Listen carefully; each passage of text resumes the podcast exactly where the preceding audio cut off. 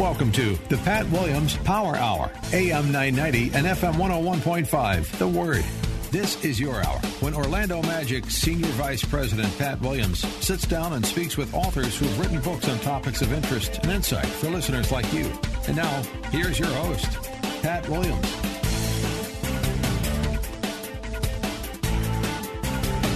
Welcome again, folks, to the Pat Williams Saturday Power Hour.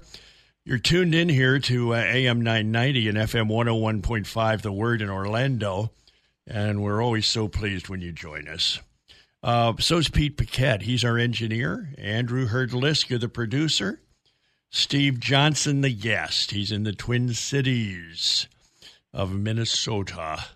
Executive director, co founder of Five Stone Media. We're going to talk about his book, God is always with you 31 days of hope and healing for grief and loss. Steve, uh, welcome to Orlando. How are you? Thank you very much, Pat. I, it's really an honor to be uh, your guest this morning. Well, Steve, tell me why this book uh, was important to write. Well, um, can I back up just a little bit and, and sure. tell you how we got to the book? Oh, please. Um, so, yep. So, Five Stone Media, uh, we have four words that we um, we operate our mission by, and that's story, hope, healing, and change. So we collect stories, and it started out by collecting stories of uh, transformation in the incarceration field that we put together kind of a video series uh, that we take into, we started taking into prisons and jails, not only here, but in other places across the country.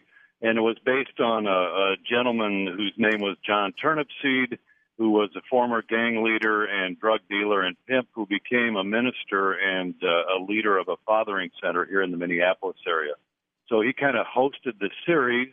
Uh, and then we got uh, Ray Charles' daughter involved in that, who had an incarceration background. All stories of, of Christian transformation and hope. And we found that the idea of um, sharing shared experiences really resonates with the viewers because they see themselves in that story. So we had about four years ago, Pat, we had a team of um, therapists that came to us at Five Stone Media and said, could you create something like this in the area of trauma? And we, we said we could, and they said, well, we'll bring survivor stories to you. And so we started um, what's called life support resources. So there's a website which we can get into later. But we just started collecting stories of trauma healing, and out of that came a mental health series that we um, have just rolled out called Caring for Mental Health, which which is to uh, be um, the body of Christ in in helping to teach each other how to come alongside those who are suffering. And so, out of all that, we had a book publisher approach us and said, "Look, you've got 150 stories in your collection right now. Could you put together a devotional that could help people?" And that's what this came out of. And so, it's called "God with You: 31 Days of Hope and Healing for Grief and Loss." And um, you know, it's not just when we think of loss. I think we oftentimes just you know, assume it's a loss of a spouse or a loved one, but this covers areas like a loss of innocence, a loss of expectations, uh, maybe mental health. So that's just that's the very short version of how we got to this point. Well, let's dive in. Uh, section Yeah. one, and there are eight sections. Section one is called Loss of a Spouse. No fairy tale ending. Why, God? From loss to hope, losing a wife. Uh, fill us in. hmm Well, you know, we there there is a myth that floats around um, our our Christian culture, the idea that just because we are a Christian, we avoid suffering, or because uh, we don't pray hard enough, we we hear that from a lot of the stories that we collect. Um, people just you, you got to have more faith. You've got to pray harder.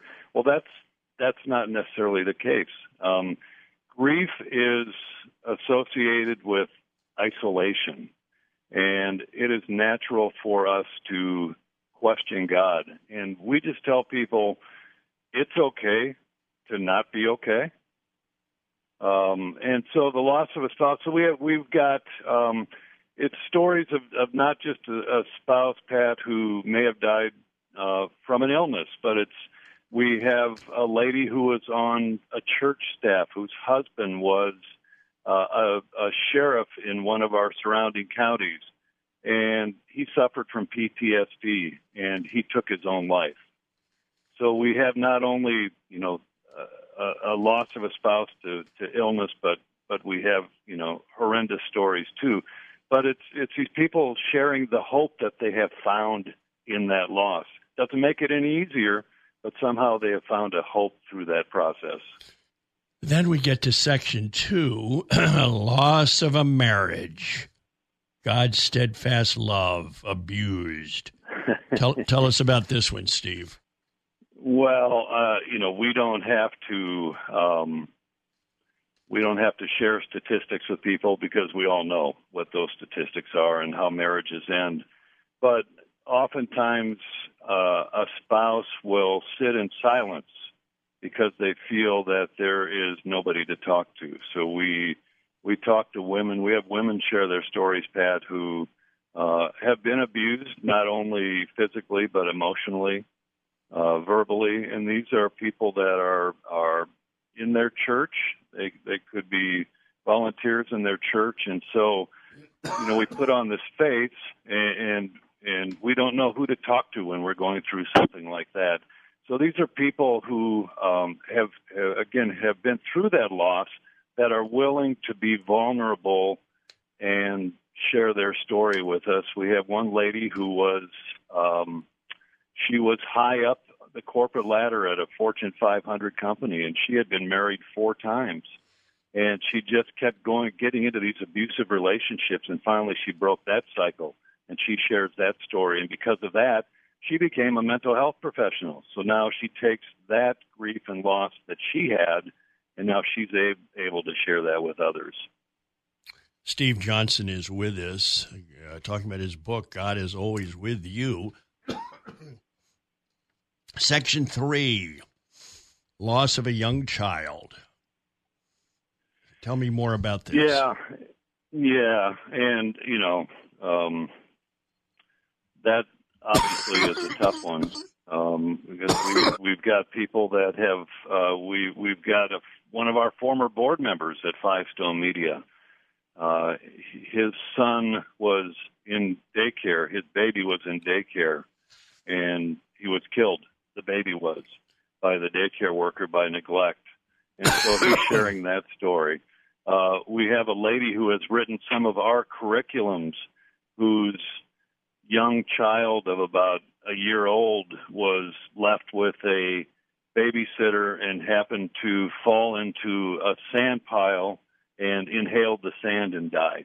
You know, so uh, you, you know, so 30 years later, she's still talking about the grief that she suffers from that experience. But again, she's been able to help so many people by sharing her story. Her name is Stephanie, and, and her husband, Scott, is one of my founding partners with Five Stone Media, too. So the loss of a young child, and it also, you know, it could be an unborn child, Pat. So, um, you know, it could be a pregnancy loss. We have a, a you know, it's kind of the forgotten trauma you know, we just, you know, we hear a lot about that and, and we just, oh, I'm sorry. And, and then we move on. But that, that's a grieving process that those parents have to go through as well. So now we've moved to uh, the fourth area loss of an yeah. adult child, the loss that never stops. Uh, fill yeah. me in. Yeah, and I'm going to start. Um, you know, as as we were um, building all of this, uh, my family was was affected by this as well. So my brother is a pastor of a church here in the Minneapolis area, but uh, seven or eight years ago, he was the pastor of a large church in Vancouver, British Columbia, and his 21 year old son was a victim of a homicide. And so I have watched over the last seven or eight years the trauma that's associated with that. So it's not just uh, losing that adult child, but it's the siblings are affected by that. This is a murdered child, so the siblings, you know, uh, have have suffered deep trauma through that. I've I've watched the extended family um, be affected by that, and um, you know, we we have a lot of parents in the book. I think that's probably the biggest section is we have parents talking about the loss of um, a child to addiction or overdose or suicide. And you know, Pat, you you know that's happening more and more in this culture. And you know, one of our couples uh, read a suicide note by um, by their son, and said, you know, the world will be better off without me. I love you, but I can't be here anymore. Love Pete. And that was the last time they saw him. So we have those kind of stories. And how do you how do you walk through that? Um, how do we walk through that with people? So part of this book is our team of mental health professionals, and we have a pastoral staff as well. Offers commentary. So so each section is uh, the story followed by a commentary from a therapist and or a pastor with a prayer and some helpful Bible verses. Steve Johnson is our guest. Uh, he's in the Minneapolis St. Paul area. Uh, the book, God is Always With You 31 Days of Hope and Healing for Grief and Loss. Uh, is uh, uh, the 31 days significant, Steve? What's, uh, what's, the, what's the deal on 31 days? Well, we could have made it. we've got 150 stories that we've collected, so we could have made it uh, a lot longer. But our publisher approached us and, and said this is kind of uh, where people are comfortable with when they buy a devotional is 31 days. 31 days just seems to resonate. So I don't know if there's any particular meaning to that, but but we're starting out with with small chunks here, and then hopefully at some point we can have another 31 days of hope and healing for grief and loss. And maybe that's our next uh, devotional that's coming out. Um, section five is called Loss of Expectations. The mm. destination overcomes the journey, uh, adopting mental illness from dream to nightmare. Tell us more. Yeah. Have you ever, uh, Pat, I'll ask you, have you ever had a loss of an expectation? Oh, I think we all have, haven't we? I would yeah, say yes. We have. Sure. Yeah, and and that's something we can grieve. Um, you know, my uh, my background was live sports producing. Um, that's where you know I'm, I've, I was a media professional my entire career until we started forming Five Stone Media, and you know, in in my world, I would have loved to have been places that I saw others that I thought I was equally as talented as that that rose the ladder for whatever reason. You know, I was not a part of that, and so I had an expectation for me that you know I would love to uh, produce a Super Bowl telecast someday. Well, that never happened. Um, so so we all have that expectation, and, and you know we don't know what to do with that, and so oftentimes we may take that out in our family. We may internalize it and just keep that inside. Uh, but it's it's okay to grieve that too because that is a loss in our life, and and I think that you know that can fall into a a mental health category too. So um, you know it's it's not healthy to internalize to just keep things inside. So again, this we have some stories of, of people that that um, you know thought they would be in places that they're not, and and uh, and they can they can help us with those stories as well. Steve Johnson is our guest. He's in um, the Minneapolis St. Paul area. We're talking about his book, God is Always With You. and uh, speaking of books, our latest book is out. It's called Every Day is Game Day. It's a 365 day uh, devotional with a sports theme for every story. Uh, every day, a story, sports, devotional material. I think you'll like it. So when you go up to Amazon to order God is always with you. Excuse me. Make sure you get a copy of uh, Every Day is Game Day. Uh, you're listening to the Pat Williams Saturday Power Hour. It's AM 990 and FM 101.5, the word in Orlando. We're always so pleased when you join us. We've got another segment with Steve Johnson. And when we come back, uh, we're going to talk about the loss of innocence, and then we get to the loss of physical health, and uh, we're going to talk about the loss of mental health.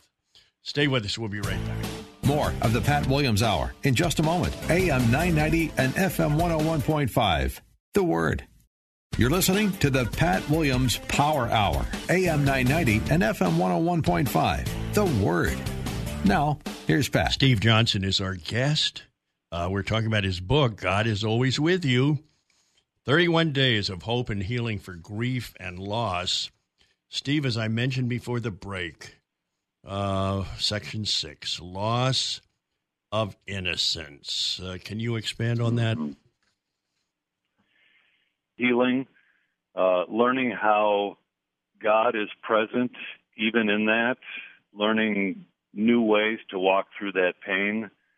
Um, you know, one of one of the stories is a lady named Jenny who, you know, grew up in a Christian home and she met the wrong people and she ended up uh, as a prostitute all over the Midwest. And she um, she was at home one night and her son came over and and and looked at her in the mirror and just said, "Mom, you are still so beautiful," and that just crushed her, and that changed her life, and and and and now she's you know she's on that transformative road of hope, and so we have we have stories like that, which you know, Pat, when I when I sit and listen to these stories, I've had the honor and the privilege of being able to sit on the other side of these people telling us the stories. Oftentimes we have we have cameras rolling because we are a video company as well and just to hear that and and and these you know my my career i was around athletes like you were but now i get to be around people who have found hope in their loss and I, this is just so inspiring these stories for us to be a part of and, in such a joy. It's time steve to move on to uh, section seven. Loss of physical health. Uh, what are you writing there? What's what's up? We have uh, the big story there is a lady named Sandy who um, who lost. She became a quadriplegic in a car accident, and at the age of, I think she was 19, was out driving a car, was in a horrific accident, hit a patch of ice here in the Minnesota area, which is easy to do, and went head on into a tractor trailer, and she lived. Um, she was in the hospital for months, but she ended up being paralyzed from the neck down. And now, you know, obviously she um, is confined to a wheelchair. And when you hear her talk, um, talking is difficult for her, but the smile and the joy that she has found in just being alive and being able to share her story, and now to be able to tell that story to others who might be going through that loss of physical health too, and give them hope uh, is where she finds her joy. So uh, it's not just uh, somebody like Sandy, but it could be um, somebody who is an elderly person sitting in a nursing home thinking that nobody cares. So, you know, all of this we, we hope are, are inspiring stories. And now we get to uh, Section 8 Loss of mental health. Mad at God? Grief is not mm-hmm. my identity. Listening to her own lies, grieving for mental health. Uh, tell us about this, Steve. Well, and, and mental health can be a wide spectrum of topics. It can be uh, anything from anger to uh, depression to anxiety. Those are actually the three big ones that our mental health professionals talk about now that, that so many people are affected by. One in five people in this country are affected by mental health of, of some sort. And that's not just non church people, that is across the board. And so it's in our everyday lives. It's people we know, it's family members. You know, half the people you meet probably have been affected by mental health. But uh, one of the stories that really offers hope for me, and I just saw her the other night, is a lady named Margaret who has just suffered, you know, God bless her, she just suffered from severe depression her entire life and she's she's tried to take her life so many times mm. and she just stays she stays the course. She she's involved in church and she just doesn't know if it's ever going to get any better. But by telling her story it's helped other people. We get to sit and play that her story for other people who are going through that. And the the biggest response we get is i thought i was the only one going through that and they're not I guess the real question, Steve, uh, what do you want people to take from this book? Uh, what's it intended to uh, help people with, and what do you want them to take? Yeah. We want to uh, transform sorrow into hope. We want people to know that it's okay to question God. He has big shoulders. He's our creator.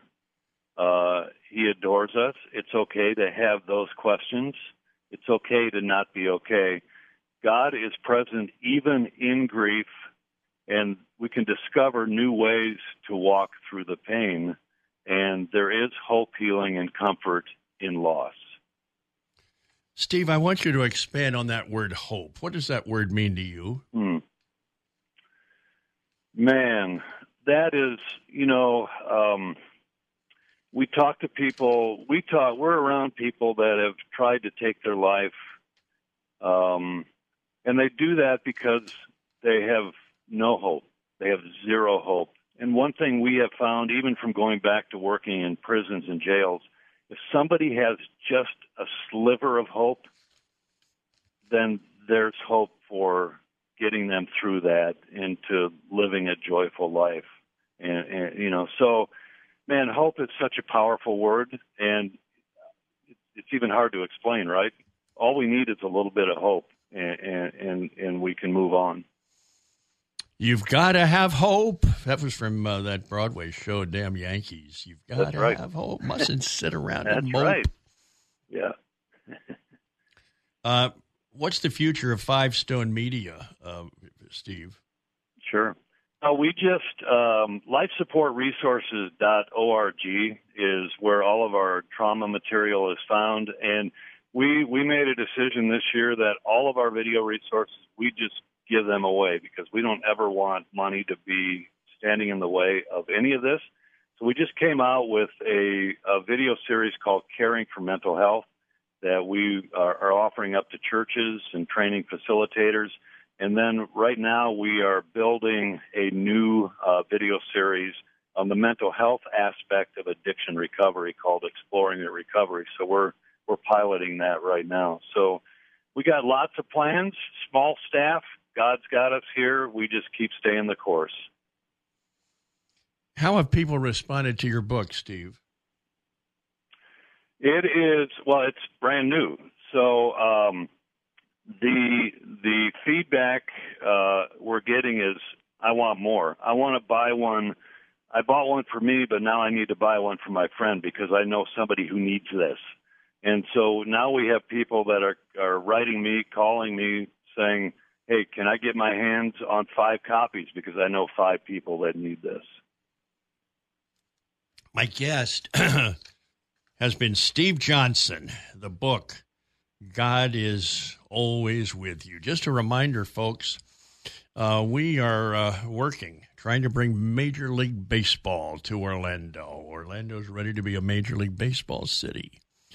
And you can help. Go up to the website, orlandodreamers.com, orlandodreamers.com, and uh, let us hear from you. Uh, we want your thoughts. We want your uh, feelings, uh, your interest level. we need to hear from you. We're pushing on it. We can do it. Uh, OrlandoDreamers.com. We've got more after this. on the Pat Williams Saturday Power Hour. It's AM 990 and FM 101.5. The Word in Orlando. We'll be right back. More of the Pat Williams Hour in just a moment. AM 990 and FM 101.5. The Word. You're listening to the Pat Williams Power Hour, AM 990 and FM 101.5. The Word. Now, here's Pat. Uh, Steve Johnson, our guest in that first segment, talking about his book, God is Always With You. Uh, Steve, in the uh, Twin Cities area of uh, Minnesota. Uh, we go from uh, the Twin Cities to Nashville, Tennessee. Trevin Wax is there. Um, he's written a book, The Thrill of Orthodoxy Rediscovering the Adventure of Christian Faith. Trevin, welcome to Orlando. I hope things are well with you. Pat, thank you so much for having me. Glad to be with you today. Explain what this book is about and what does the thrill of orthodoxy mean? Well, it's actually it's referring to the importance of Christian teaching, Christian belief and practice, and it is it's really about um, uh, the importance of us rediscovering the joy and the beauty of what it is that we confess, what it is we believe, and I hope that that people that pick it up will recognize that Christianity is beautiful and that it it um, connects us to uh, uh, to God. It is it's it's truth about who He is and what He has done for us. And I want people to recapture the beauty and the joy and the awe and wonder at the essential Christian truths that that we that we believe. When you open up your book with a chapter called "This I Believe," uh, what are you writing there, Trev? And how do you open your book?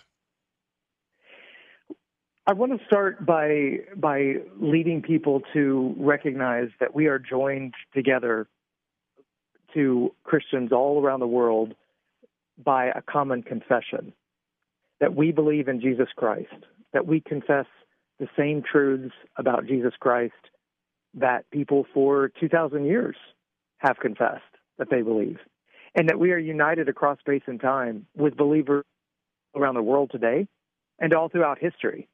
And so this focus on believing, on on sort of putting the stake in the ground, you know, and saying this is what it means to be a Christian. This is what is essential Christian doctrine and Christian teaching. And putting that there to say we need to regain wonder at those at those truths. And so that that that first chapter sets the stage, reminds us, you know, it's it's easy to lose our wonder. I think we get oh, so overfamiliar with so many aspects of life. You know, just even the the beauty in our own backyards or the the the the, the beauty of the world around us. We can get so familiar with things that we can lose a sense of astonishment at creation. And what I'm hoping to do with that book is to say, you know, the same thing we we could lose that sense of astonishment at the beauty around us. It's, it's also easy to lose that sense of astonishment at the beauty of Christian truth. And we've got to recapture that. We, we've got, otherwise, we'll be susceptible to all kinds of false teaching that could arise or that could lead us astray. Let's go to part two drifting from orthodoxy. Uh, how does that happen and what does it mean? I think everyone's familiar with what drifting looks like. Um, if you've ever been out in the ocean, uh, you know what it's like when you suddenly look up and you you think somebody moved all my stuff, you know, back on shore, and uh, and then you realize no, actually your stuff's all still right there, just imperceptibly to you.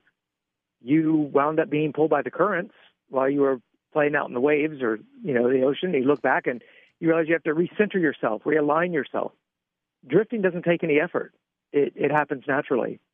And so, one of the things I'm I'm pointing out in this in this part of the book is to say uh, we need to be on guard. We actually have to be fighting against drift in order to not drift. We've got to be constantly recentering ourselves in alignment with God's word and what believers have confessed about Jesus through the ages. And there are different ways that we can drift. Some people drift because, you know, their Christian life has become so routine. It's almost like they're they're bored with the faith and they're looking for something to spice things up, you know, some innovative teaching or practice that would would help them out. Other people drift because they're only focused on what the Bible says to do. They're not really focused on what it is they believe. They would say, you know, it's all about uh, just just whatever whatever's most practical in my life. Which, of course, the Bible has a lot to say about practice, but the the Bible does focus attention very strongly also on what it is we we say we believe and um, and and those those truths about about God. You know, another way we can drift is just being by un, by being unsettled with Christian teaching at some level. You know, just maybe still saying we believe this about Jesus or we believe this about what the what Christianity or the Bible teaches, but we're just not very comfortable with it. You know, like it, it, we we wish it could be different. It's almost like we're we're looking for excuses to not believe it, and then and then I think other people can drift by being so focused on the good things that Christians can do that we actually move away from the one thing that matters most, which is the the heart being changed by Jesus Christ, seeing others come to faith in Him. So there are different ways that we drift, and I my my point is to say we we've got to constantly realign ourselves with what the Bible teaches if we're going to avoid that that natural drifting with the current. Now, tell us about uh, topic three rediscovering the adventure. What does that mean? Well, I think we live in a day when everybody thinks the adventure of spirituality or religion is in crafting your own personal faith of some sort. You know, that you kind of cobble together whatever you like out of either other religions or other spiritualities or even just, you know, all sorts of different practices that are meant to make your life better. And I think we've got this idea that the excitement is really in in, in, in inventing something for yourself. You look at polls and surveys, shows that a lot of Americans, that's how they see religion, you know? What I want to say in this in this part of the book is to say, no, the real adventure is not that. The real adventure is actually discovering something that's there, something that you discover, you don't invent. Uh, it's something real, something enduring, something lasting. I compare it to, um, you know, like the the difference between uh, living in an air conditioned home versus being out in the wild, being out in the weather. You know, you can um, uh, you can try to find a religion that perfectly suits you and your temperature, and kind of live in the, the comforts of your own home all the time. Or you can actually go outside and deal with the weather that's there. And I think the adventure is more on being on the outside than being in the, the, the perfectly tailored comforts of, of one's house. And I think that's what Christianity is all about. The excitement is in discovering that it's not a religion you made.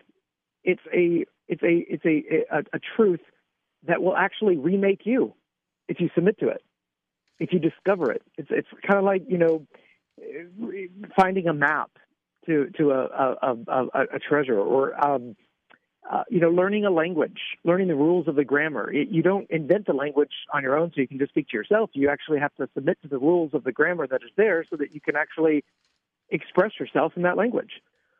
And so I'm, I'm wanting to help people in this part of the book just push back against the notion that religion is always something personal and private, something to invent and cobble together for yourself, and to help people recognize no, the real adventure is the discovery of what the Bible teaches, of what the church has confessed, of how theologians and saints and scholars all throughout history have have have uh, uh, plumbed the depths of this of this beautiful faith that we have.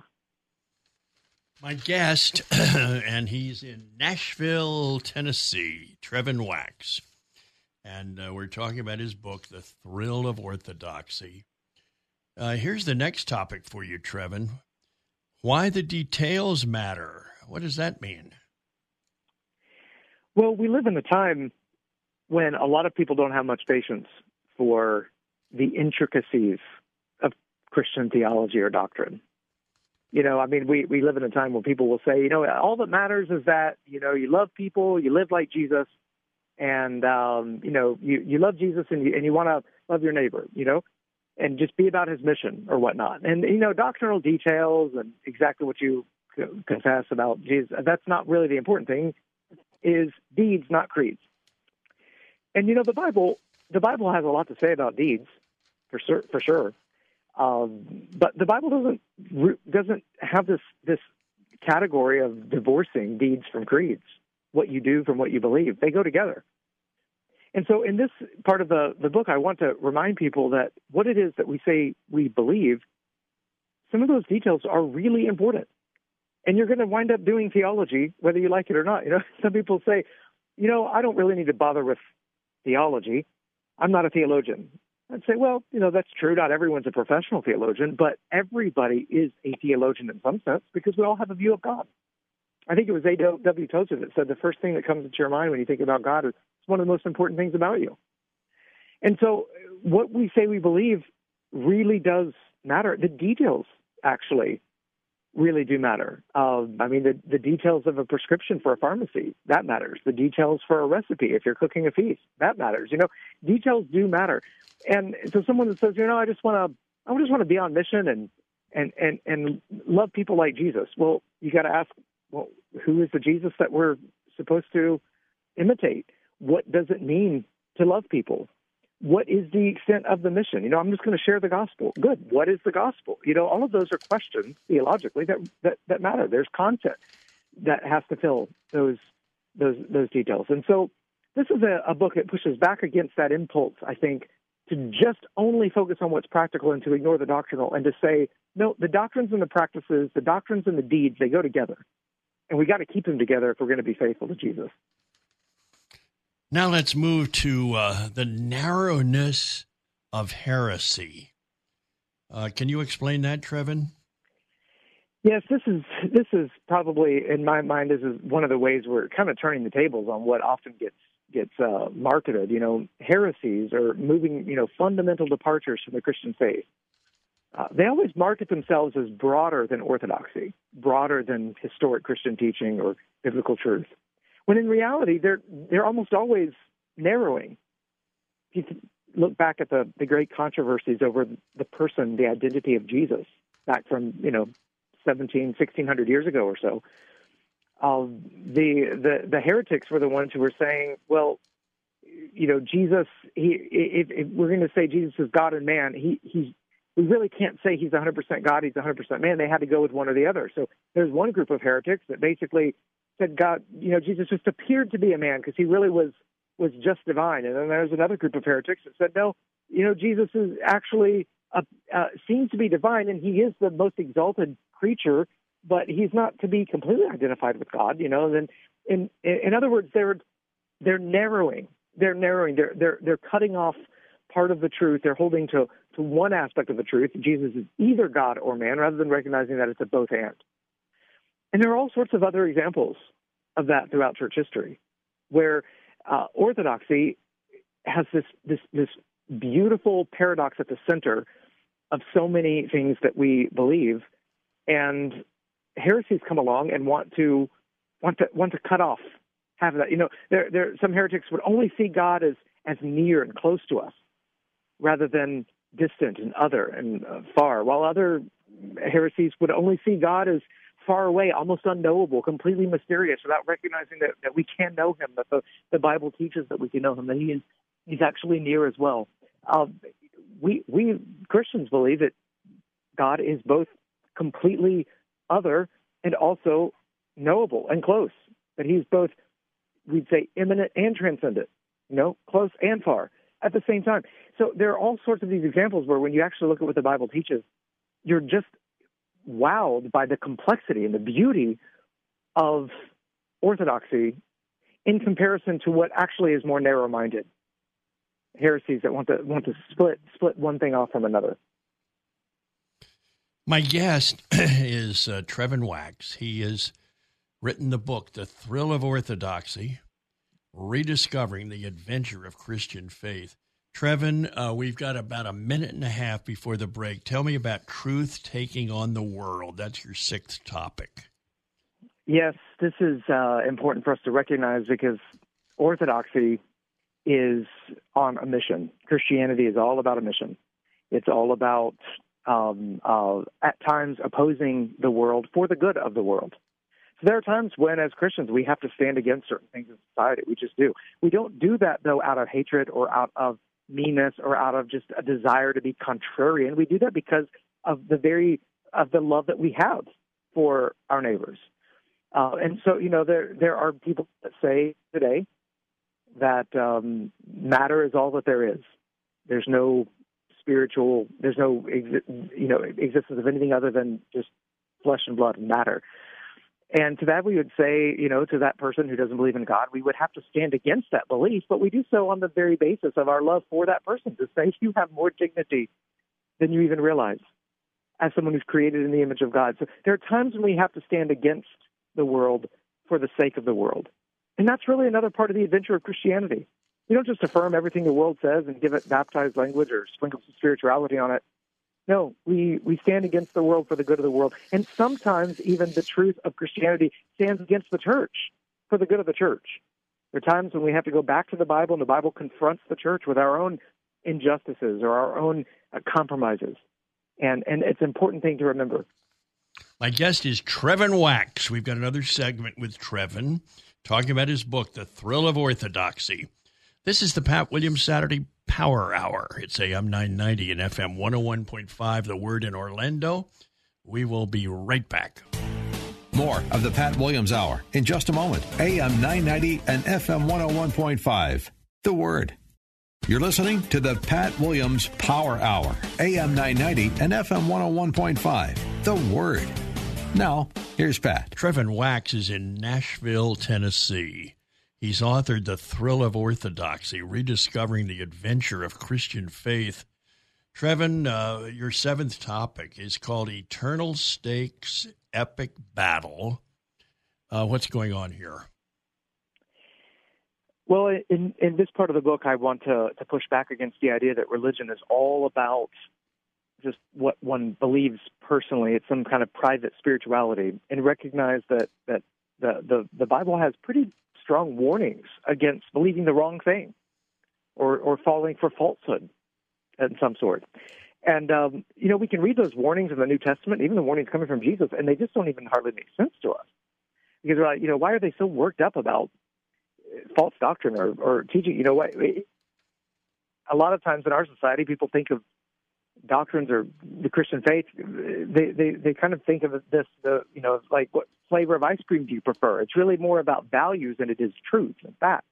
But what we find in Scripture is that there is a, there are strong warnings because there is a real sense of a, of a battle that the stakes are very high in getting these things wrong. That there's eternal destiny at, at stake, and so uh, uh, one of the, the, the, the points of, of, of, this part of the book is to say if we're going to, to really be faithful to Scripture, we have to recognize that this is the that there are there are stakes in what it is we believe, what it is we believe about Jesus, how it is we live.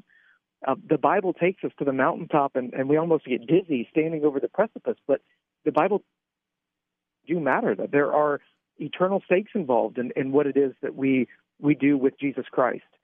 And, um, I, and so, I mean, eternal stakes are involved in, in how we evangelize, how we share the gospel with others.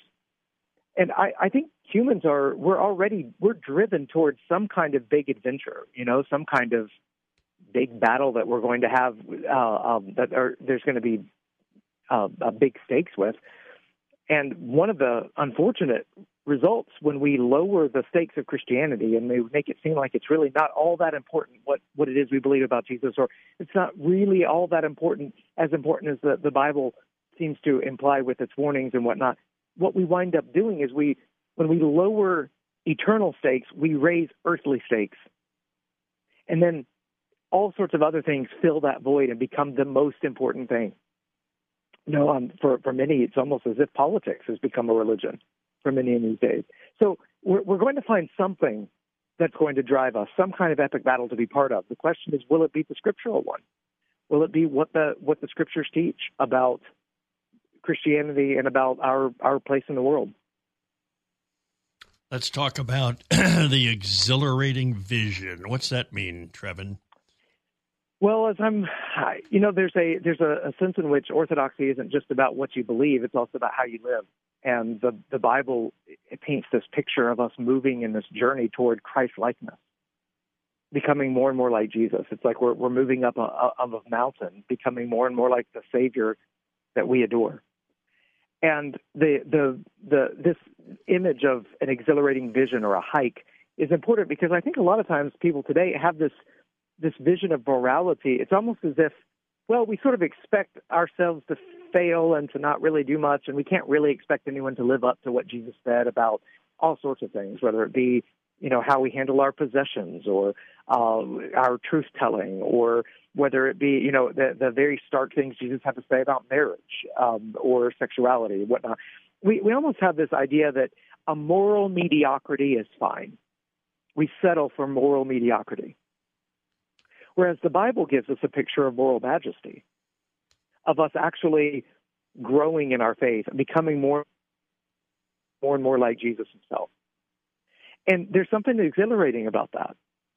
Uh, you know, when you're, I, I compare it to, you know, a, a dad on the side of a soccer field when his son is is playing the game. A lot of times, I think we have this image of when it comes to morality or, or spiritual growth, we have this image of of a God who is basically indifferent, kind of sits on the sidelines, doesn't really care if we're growing or progressing or doing better. Uh, what what we have with with with the the biblical God though is someone who is who's calling us, calling something out of us, calling us to greater heights, calling us to to this more sense of moral majesty that's that's beautiful, that's epic, that's it's a, it's a wonderful aspect of of what it means to for us to be human and then to be to be Christian. And so, you know, the, the dad on the sidelines is cheering for the son to take the shot. You know, even if he misses the shot, at least he's taking. You know, he he's calling something out of him. That's what that's what scripturally we see is that the, the Bible is calling us to new heights and is telling us that the Spirit of God is there to help us to help us really live this way that Jesus is calling us to live. And that's more thrilling. That's more exhilarating than just settling for something that ultimately is not life transforming. Trevin Wax is our guest. The book, The Thrill of Orthodoxy. Uh, the Beating Heart, Trevin. Uh, what are you writing there? I want to connect people today to their roots, Christians to their roots. I think we're in a time where things are crazy. There's just so many different voices that are coming at us so many different angles about so many different topics. I think it's important for us to gain some perspective and to, to, to find our footing, so to speak. And I think the way that we do that is by grounding ourselves in history, connecting back to the, the beating heart of orthodoxy that has been there for 2,000 years, that, you know, that we confess the same things, believe the same things that Christians have always believed and have been faithful to proclaim.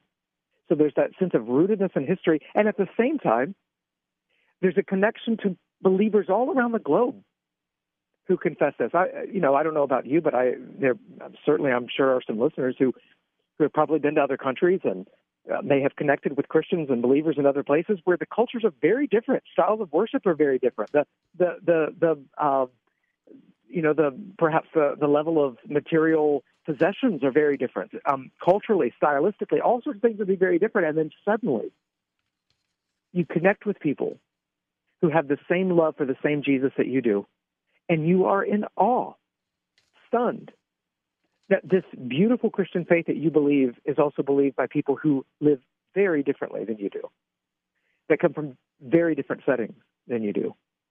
It truly is a global faith. And so this this aspect of the book, but the, the goal is to connect us, to remind us what the beating heart of orthodoxy is.